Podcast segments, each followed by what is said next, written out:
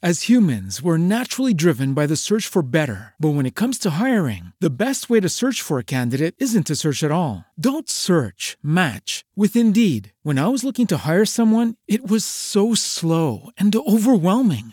I wish I had used Indeed. If you need to hire, you need Indeed. Indeed is your matching and hiring platform, with over 350 million global monthly visitors according to Indeed data, and a matching engine that helps you find quality candidates fast. Ditch the busy work. Use Indeed for scheduling, screening, and messaging so you can connect with candidates faster. And Indeed doesn't just help you hire faster. 93% of employers agree Indeed delivers the highest quality matches compared to other job sites, according to a recent Indeed survey. And listeners of this show will get a $75 sponsored job credit to get your jobs more visibility at Indeed.com/podcast. That's Indeed.com/podcast. Terms and conditions apply.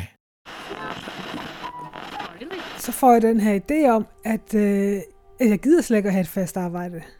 Jeg vil da selv bestemme, hvornår jeg tager på arbejde og tager hjem igen. Og så sidder jeg der på mit kontor, og så kigger jeg ud af vinduet. Og pludselig så kan jeg se, at der er kommet trammer foran. Jeg føler mig lidt som de der typografer i 90'erne, der blev fyret i stor stil, og hvor man kan sige, at et stolt gammelt fag bare blev skrællet af. Prøv at høre, jeg storsmiler stadig, når jeg kører hjem over Langebro, når jeg har været sammen med hende. Der vil være noget at lære konstant. Du er tunet ind på Freelancegruppens podcast. Det er podcasten, hvor vi mener, at vi kan lære noget af hinanden, hvis vi deler historier om, hvordan man navigerer i livet som fri fugl i medie- og kommunikationsbranchen. Det har vi så gjort nu i 20 episoder, hvor vi har talt med freelancere, der har delt nedslag, der på en eller anden måde har været med til at definere deres karriere. Og i denne her episode vender vi så mikrofonen mod nogle af dem. For hvordan er det gået, siden vi besøgte dem? Arbejder Sara Skaarup stadig med at finde balancen mellem det personlige og det private? Hvad med Pernilles trammer fra vinduet? Hvad med Michael Holbæks forfatterdrømme? Og hvad skete der egentlig med Jakob Fællings tegninger? Det er Sara. Hej Sara, det er Nicolaj. Hej. Hej. Den første, der delte sin historie, var Sara Skaarup. En dag for mere end 15 år siden var hun på vej hjem i bussen på en grå regnværsdag. Jeg sidder til højre og kigger ud i regnen, og det er forholdsvis trøstesløst. Her tager Sara det, man vel godt kan kalde en karrieredefinerende beslutning. Så får jeg den her idé om, at jeg gider slet ikke at have et fast arbejde. Jeg vil da selv bestemme, hvornår jeg tager på arbejde og tager hjem igen. Og jeg tænker, at hvis jeg skal skrive om et eller andet, som jeg bliver ved med at synes er spændende, jamen så må det simpelthen være relationer og sex og kærlighed. Så da jeg ligesom bevæger mig op ad trappen til 4. sal her på Frederiksberg, der er jeg faktisk i et humør, som om jeg allerede har fået skabt mig en ny karriere som freelancer. Jeg er rigtig godt humør. Jeg tænker, det her, det bliver godt.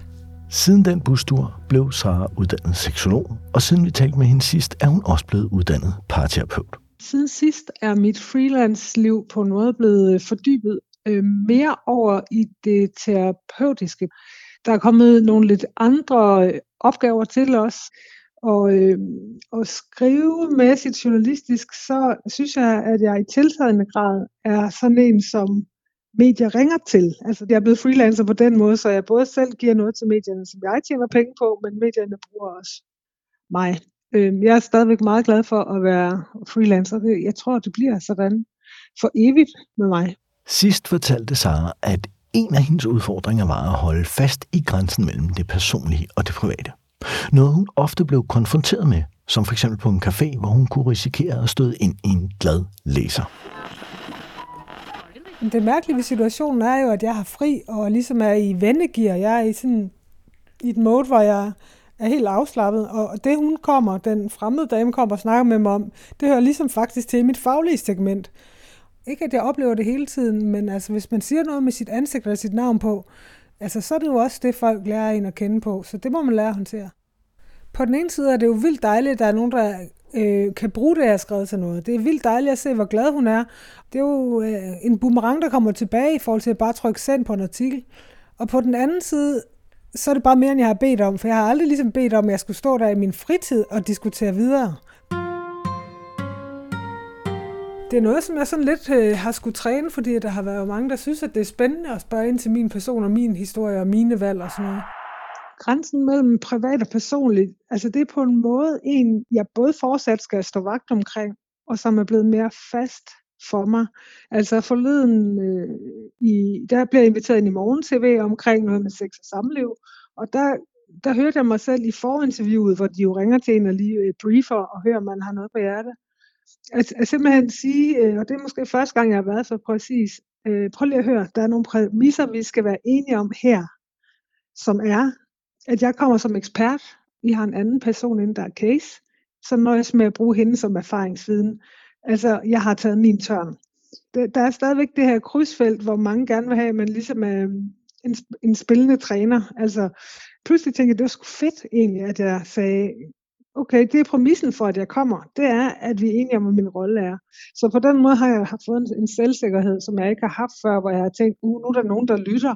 Ej, nu er der nogen, der er interesseret i, hvad jeg har oplevet, og hvad jeg har at byde ind med. Altså jeg oplever, at den grænsesætning i virkeligheden skaber noget respekt, og det er i virkeligheden bare en forventningsafstemning, som tit gør, at der bliver lidt mere rent trav, og vi kan gå mere direkte, og jeg også tør tale mere, altså mere med overbevisning om det, vi taler om. Da vi talte med Sara, talte vi også om opbakning, om røde roser, om en helt særlig bogreception. Og det viser sig også at blive en ret vigtig dag i mit liv, mere end jeg lige ved, da jeg åbner døren for de første gæster. Fordi at jeg har arbejdet vidt længe på den her bog, og den indeholder en hel del research. Jeg har brugt meget tid og mange kræfter på det. Og jeg er jo selvfølgelig ligesom dagens kvinde i skysovs, og sidder der i min nye kjole og er sådan lidt benovet over det hele. Og så går døren op ind til Sokkelund, og jeg tænker, nå, der kommer flere gæster, men det er så et blomsterbud, som har den største buket blomster, jeg nogensinde har set. Altså, det er fuldstændig grotesk. Det viser sig at være 100 røde roser.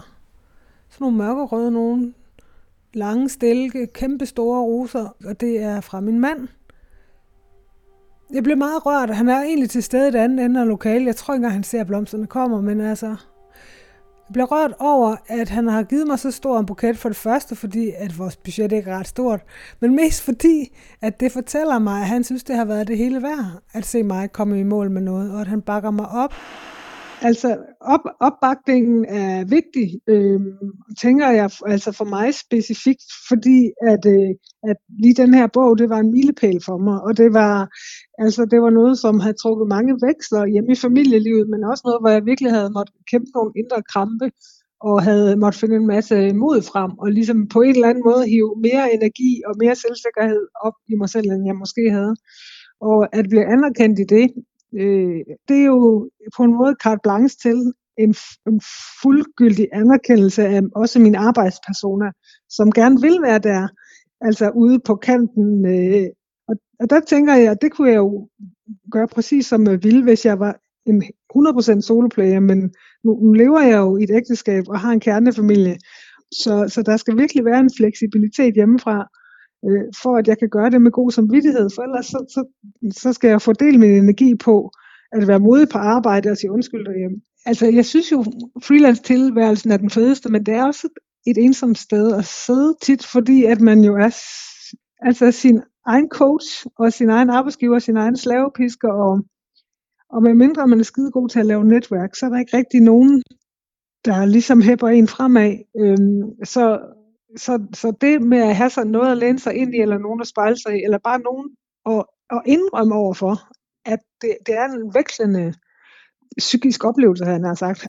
Altså nu har jeg været freelancer i mange år, og man kan sige, min rette for at gennemleve kriser arbejdsmæssigt, den er 100%. Så det her med, at der er nogen, som enten kender giraffen rigtig godt, eller en lignende giraf selv.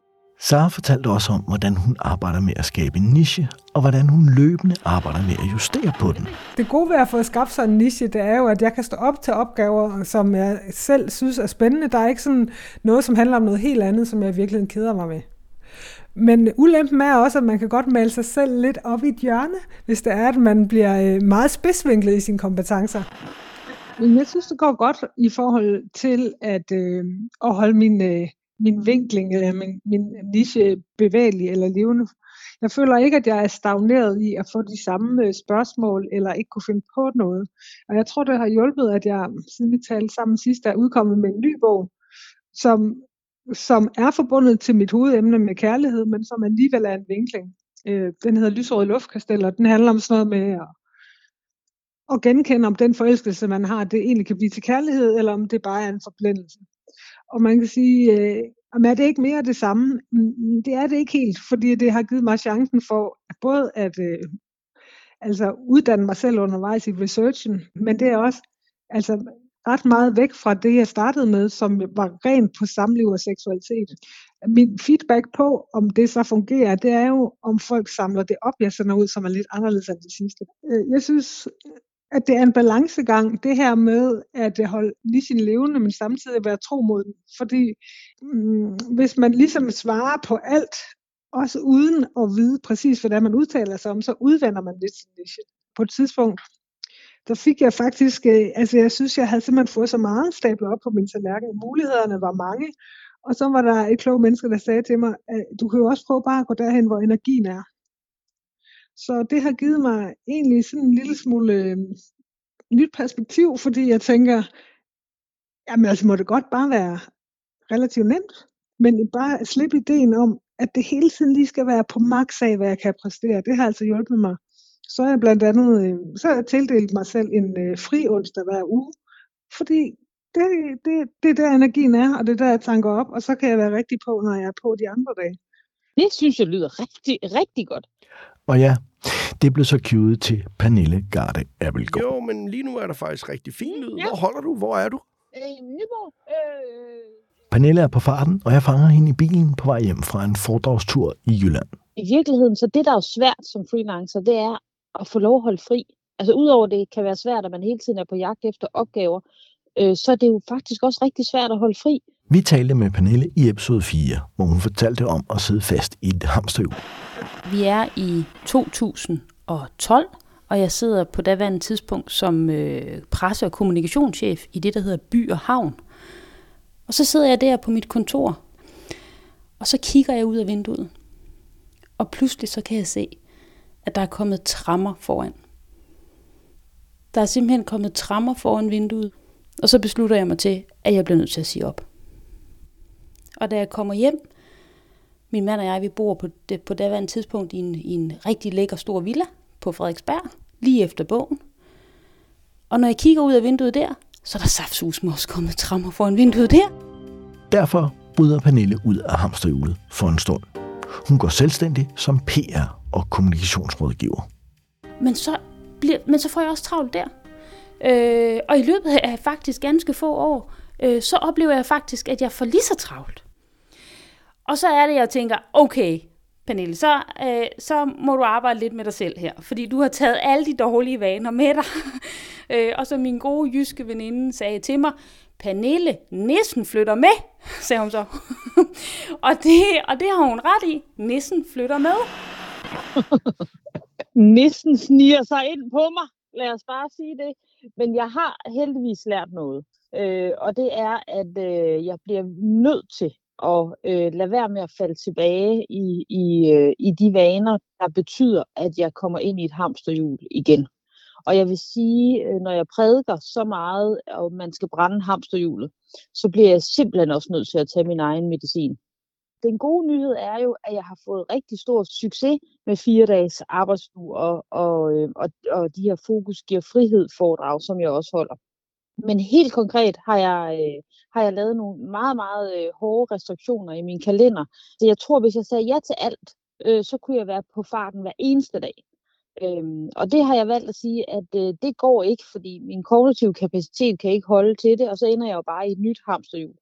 Så derfor har jeg besluttet mig til, at jeg maks må være booket helst kun 3 dage om ugen. Nogle gange sniger den så op på 4 dage om ugen, men det er simpelthen forbudt, at jeg er booket alle 5 dage om ugen. Pernille arbejder i dag med at skabe lykkelige medarbejdere og sunde virksomheder, som det hedder på takebacktime.dk. Det gør hun blandt andet ved at hjælpe firmaer med at indføre 4 dages arbejdsuge. Og hun er momentum For corona og den krise, vi er midt i, gør, at der er mange virksomheder, og der er mange medarbejdere, der leder efter en anden måde at gøre tingene på. Den type kriser sætter altid gang i nogle nye bevægelser, og det har i den grad også sat gang i de tektoniske plader under vores arbejdsliv. Der var en, der sagde til mig forleden dag, at vi har 72 forskellige måder at være familie på, men vi har stadigvæk næsten kun én måde at være på arbejde på, og det er fra 8 til 16 mandag til fredag. Kan det virkelig passe? Altså, regeringen vil jo rigtig gerne have os til at arbejde mere, fordi så siger de, så når vi også mere, så stiger produktiviteten. Det er simpelthen en skrivebordsøvelse. Altså, det er et teknokratisk forslag, det her med at afskaffe store bededag, for eksempel. Fordi det jo viser sig. Man kan ikke sådan sige, at det sådan helt generelt er jo mindre, for jo færre timer du arbejder, jo mere når du. Men vi kan i hvert fald se, at hvis det er, at vi arbejder lidt færre timer om ugen, altså i stedet for 37 timer, måske arbejder 32 timer, så kan vi faktisk nå mere på de 32 timer. Altså at vi udnytter timerne bedre, vi arbejder med en højere intensitet, når vi så arbejder, og det vil sige, at det frigiver mulighed for så også at holde fri, når vi holder fri. Jeg har lært det på den hårde måde. Jeg har fundet ud af, at det er den eneste måde, jeg kan levere på et højt niveau, det er ved at huske også at holde fri. Men det peger jo også på en anden ting, som mange freelancere kæmper lidt med, tror jeg, og jeg i hvert fald selv kæmper med. Det er det der med at sige nej til opgaver. Ja, men det er det jo, fordi vi ved jo ikke, hvornår næste opgave kommer. Jeg har da også svært ved nogle gange at sige nej, også fordi at jeg vil jo gerne hjælpe så mange virksomheder som muligt. En af de ting, jeg så skruer på, det er, når jeg så kan mærke, at efterspørgselen den stiger, så skruer jeg jo prisen lidt op. Og så er der jo så nogen, der falder fra. Og så bliver jeg alligevel sådan lidt ærgerlig over, ej, det var også ærgerligt, ikke? Men altså, for pokker, så skal jeg jo huske den der nisse der, der ikke må flytte med. Og så må jeg tage min egen medicin. I episode 10 talte vi med Michael Holbæk. Hans niche var oprindeligt lange formater. Så sprang han ud som ghostwriter, og nu har han så tilføjet en roman til CV'et. Romanen hedder Strøm, og den vender vi tilbage til. Hej Nikolaj. Hej Michael. Lige nu sidder jeg i mit sommerhus. For da vi forlod Michael, der havde han skabt en række biografier som ghostwriter. Blandt andet for Linse Kessler. Det samarbejde, jeg har haft med Linse, har været altså noget af det lykkeligste i hele min selvstændige arbejdsliv, det vil jeg sige. Altså, hun er super sjov at være sammen med, og hun er ufattelig givende. Altså hun er ikke nærig med at fortælle, og hun er ikke nærig med sig selv. Altså, der er mange, der synes, ej, skal jeg ikke snart videre? Altså, men jeg må bare sige, altså, prøv at høre, jeg storsmiler stadig, når jeg kører hjem over Langebro, når jeg har været sammen med hende. Altså, det er en fest at lave det. Jeg synes, det er fedt. Jamen, jeg har stadig min arbejdsglæde, vil jeg sige. Jeg har pt. Ikke lige nogen linsebog på trapperne, men jeg er i fuld gang og fortsat med at komme på Islands Brygge, fordi de sidste mere end halvandet år har jeg lavet biografi sammen med Thomas Bo Larsen. Og så har jeg jo også for min glædes skyld realiseret at blive færdig med at skrive min roman, og den er jeg sindssygt stolt af, og jeg er sindssygt glad for, at først, at det lykkedes at komme i mål, men så også, at den er blevet så godt modtaget. Altså, jeg har fået rigtig fine anmeldelser, og den er blevet nomineret til DR Romanprisen. Hele mit arbejde med alle biografierne gav mig også på en eller anden måde lyst til at kigge ind i mit eget liv og prøve at undersøge, hvad det egentlig var for noget, jeg var kommet af. Strøm er jo bygget over, eller inspireret af min egen families historie. Det er en historie om håndværkere og ufaglærte, en familie, generationsromanen, det er i virkeligheden, som handler om drømme, om kærlighed og kønsroller og kriminalitet i sådan et Danmark i hastig forvandling fra 1960'erne over 70'erne og ind i 80'erne. Det er jo en drøm, jeg har haft i mange år, vil jeg sige. Men det er selvfølgelig også, altså der er også meget tvivl forbundet med det. Både om man, altså om jeg overhovedet kunne finde ud af det. Også men også en stor tvivl i forhold til, hvordan jeg egentlig skulle forløse det, jeg gerne ville, og altså simpelthen finde den rigtige form på det. Altså det er jo nogle ting, jeg har kunne bruge, også fra mine biografier, men det der pludselig at omsætte det til, altså de greb til min egen historie, det synes jeg var altså sindssygt interessant. Det er jo ikke fordi, at Strøm har væltet bestsellerlisterne, men det, at den er nomineret til DR Romanprisen, har jo for eksempel betydet, at bibliotekerne har købt virkelig mange bøger ind, og det ville de jo nok ikke have gjort, hvis ikke jeg var blevet nomineret til den pris. Med prisen og med nomineringen er der opstået et andet spørgsmål. For hvordan kan man så kapitalisere på et projekt som en roman? Et projekt, der jo normalt ikke kaster de store penge af sig. Der er jeg så i gang med at prøve at skaffe foredrag, både på biblioteker og i kirkerne. Der sidder jeg og sender målrettet materiale ud til dem. Jeg er også blevet inviteret til nogle vi 3 litteraturfestivaler. Så jeg vil ikke sige, at det har været en bevidst strategi for mig, at så skulle det belægges med foredrag bagefter, men det virker bare meget naturligt, og så er det som sagt også en måde, at jeg kan tjene nogle flere penge på. I første omgang handlede det simpelthen bare om at få lavet så fed en bog, jeg overhovedet kunne. Men det er klart, når man så er færdig, også fordi jeg er blevet glad for bogen, den har fået rigtig gode anmeldelser og sådan noget, så har jeg også tænkt, jamen okay, det er jo også en stor glæde for mig nu at få mulighed for at komme ud og tale om bogen. Jeg har trods alt siddet helt alene med det i 4 år. Der har jeg ved siden af jo mit ghostwriteri, og der sidder jeg lige nu og laver, og har gjort i over 1,5 år, biografi sammen med skuespilleren Thomas Bo Larsen. Og igen er det jo bare sådan, at jo mere man skriver, jo bedre bliver man forhåbentlig til det. Og nu har jeg også nogle ting fra min egen strøm, som jeg vil sige, jeg kan bruge i arbejdet med Thomas Bo Larsen, fordi der er alligevel mange ting. Vi kommer begge to af en håndværkerbaggrund. Hans historie er noget vildere end min, men der er bestemt ting, der er gået op for mig ved at skrive Strøm, som jeg også kan bruge i arbejdet med den biografi. Så på den måde så befrugter tingene hinanden og smitter af på hinanden, og det er en stor tilfredsstillelse, vil jeg sige. Status for mig lige nu, her i januar 23, det er jo, at min drøm om at skrive en roman, den er lykkedes.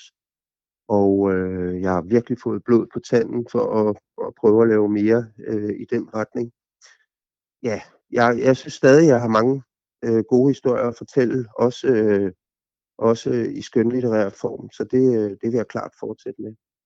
En anden, der også valgte at drømme stort og skifte hest midt i en freelancekarriere, det var Jakob Fælling. Da jeg talte med ham, havde han gennem flere år dyrket de lange formater og den fortællende journalistik. Men aften læser han noget, der vil komme til at ændre hans freelanceliv for altid. Jamen i 2017, der laver jeg en opgave for Journalisthøjskolen faktisk. Og i den forbindelse researcher jeg og snakker med folk fra hele verden omkring, hvad kan fotografiet, og hvor er visualiteten i medieverdenen generelt. Og jeg læser så New York Times nye 2020-rapport. Hovedkonklusionen på de her mærkelige første 20-25 år med nettet er, at journalistik er blevet meget mere visuel. Og det slår mig ret hårdt, fordi jeg har brugt sådan cirka 10 år på det tidspunkt på at skrive bøger og på undervis i fortællende journalistik, som jo gud døde mig, ikke er kort og ikke er visuel. Jeg sidder der og læser og får sgu lidt varme tændinger, fordi jeg kan se, at det fag og de skills, som jeg har arbejdet hårdt på at opnå, de på en eller anden måde er døende, eller der vil ikke være det samme behov for den lange, tunge, skrevne fortælling i fremtiden. Så jeg føler mig lidt som de der typografer i 90'erne, der blev fyret i stor stil, og hvor man kan sige, at et stolt gammelt fag bare blev skrællet af i teknologiens navn. Jakob besluttede sig for, at han ville tegne. En niche som det, skal det vise sig, tager noget tid at sparke i gang. Men så en dag i 2019 ringer telefonen. Det er fra Australien, og det er fra professor Mario Minichello. Han er en af de førende kapaciteter inden for reportagetegning. Jeg sidder faktisk i et sommerhus, fordi det er vores sommerferie, og så tænker jeg, okay, der ændrede min fremtid så lige totalt. Der blev det klart, at jeg skulle arbejde med det, jeg drømmer om resten af mit liv, og at jeg skulle finde en måde at få min familie med ud i verden. Jamen, PhD'en den er stendød, men det er tegningen slet ikke. Den er lyslevende. Det var jo sådan set i og for sig en livsdrøm, som jeg ikke helt havde formuleret, der blev serveret på et sølvfad. Det, der skete, var, at både de der bushfires og corona gjorde jo, at verden gik i stå. Både Australien gik i stå, og verden gik i stå, og så er der gået 2 eller 3 år med det, havde jeg nær sagt. Selvom PhD-projektet i Australien ikke blev til noget, ja, så er Jakob Fælling gået all in på sin tegnede rejse. Der skete det, at jeg startede med at få afsat nogle mindre projekter, så lavede jeg et større fortælleprojekt for Akademikerbladet, hvor jeg arbejdede med en longform tegnet. Den blev rigtig godt modtaget af læserne, og i løbet af sommeren så fik den også en pris, sådan en idépris, Anders Bordings idépris, som er for innovativt og nyskabende journalistik. Jamen, prisen betød både, at jeg kunne styrke min tro på, at det her det er en fortælleform, som passer ind i nutiden. Men det betød også, at jeg helt konkret fik anledning til at kontakte flere kunder og sige, kan I huske, jeg ringede eller skrev for et halvt år siden, nu er jeg aktuel, fordi jeg har lige fået en pris, skal vi ikke mødes til kaffe? Det er jo ikke, fordi jeg er blevet væltet af købelystne forbrugere, men der er nogle stykker, som selv har lagt 2 og 2 sammen og sagt, det der, det skal vi have brugt i vores biks, og det, ja, det har været ret væsentligt for mig at kunne skrue op for tegningen, fordi 2022 var et år, hvor jeg blev nødt til at tvinge skiftet igennem, kan man sige. Jeg besluttede faktisk 1. januar 2022, at jeg ville sige nej til skrevne opgaver, og så måtte jeg på den måde presse mig selv til at sælge mere tegnet journalistik. Jeg begyndte at afsøge markedet for alle mulige, både den tegnede journalistik i lang form, i kortere form, tegning som kommunikation osv. osv. Og da jeg kom til sommerferien, der var jeg nærmest døende af træthed, fordi at jeg havde skulle overleve på de ting, jeg lavede, og der var ikke nogen af de der felter, som rigtig bongede ud. Og der kom prisen så, kan man sige, og reddede mig, da jeg var rimelig træt i det, og så kunne jeg satse mere på det, ikke? Så det, man laver med journalistik, er jo at tale til sin samtid, og hvis ikke der er nogen i ens samtid, der rigtig interesserer sig for en, så er det altså svært at holde dampen op for længe. Jakob forklarer, at tegningen nu er blevet hans faglighed, og det har gjort, at han nu afsøger nye kroge, nye steder, hvor tegningen kan bruges som kommunikationsform. Han laver blandt andet et bogprojekt, hvor den tegnede reportage spiller en helt central rolle, og samtidig så øver han sig på en anden ting. Noget af det, der også sker i 2022, er jo, at jeg siger nej til nogle opgaver. Jeg får blandt andet et rigtig godt tilbud om nogle flere bøger faktisk, at skrive flere bøger, hvad jeg har gjort i 10, 12, 15 år. Men jeg siger nej, og det jeg oplever, da jeg siger nej, det er, at jeg får endnu mere tro på den retning, jeg har sat. Jeg får endnu mere energi til at gennemføre det, og jeg får en afklarethed, som er noget af det, jeg synes, det er noget af det sværeste ved freelance-livet, det er, at man sjældent er afklaret om, hvad retningen er. Jamen, som det er lige nu, så laver jeg kun tegnede opgaver. Jeg har en lille bitte smule undervisning ved siden af, men jeg laver kun tegnede opgaver. Jeg vil skyde på, at det er 90% af min indtægt, eller 95% måske. Hvis jeg skal knytte tilbage til den følelse af at have en uddateret faglighed som en typograf i 90'erne, så har billedet ændret sig totalt nu.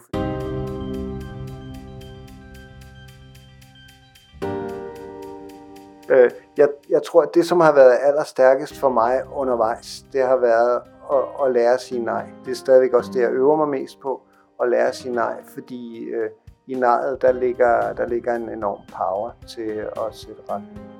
Og med det fik Jakob så det sidste ord. Om et nej så kan skabe retning, ja, det må tiden vise.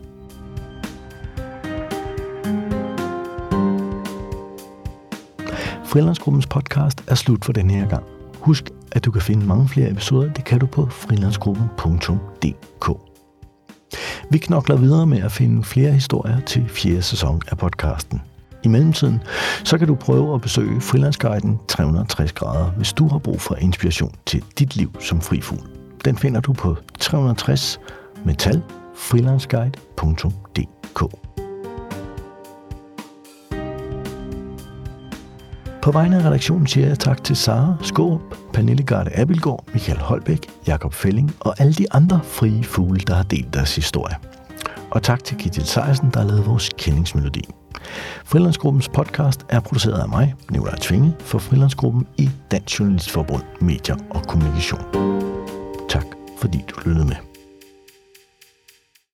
As humans, we're naturally driven by the search for better. But when it comes to hiring, the best way to search for a candidate isn't to search at all. Don't search, match with Indeed. When I was looking to hire someone, it was so slow and overwhelming. I wish I had used Indeed. If you need to hire, you need Indeed. Indeed is your matching and hiring platform, with over 350 million global monthly visitors according to Indeed data, and a matching engine that helps you find quality candidates fast. Ditch the busy work. Use Indeed for scheduling, screening, and messaging so you can connect with candidates faster. And Indeed doesn't just help you hire faster. 93% of employers agree Indeed delivers the highest quality matches compared to other job sites, according to a recent Indeed survey. And listeners of this show will get a $75 sponsored job credit to get your jobs more visibility at Indeed.com/podcast. That's Indeed.com/podcast. Terms and conditions apply.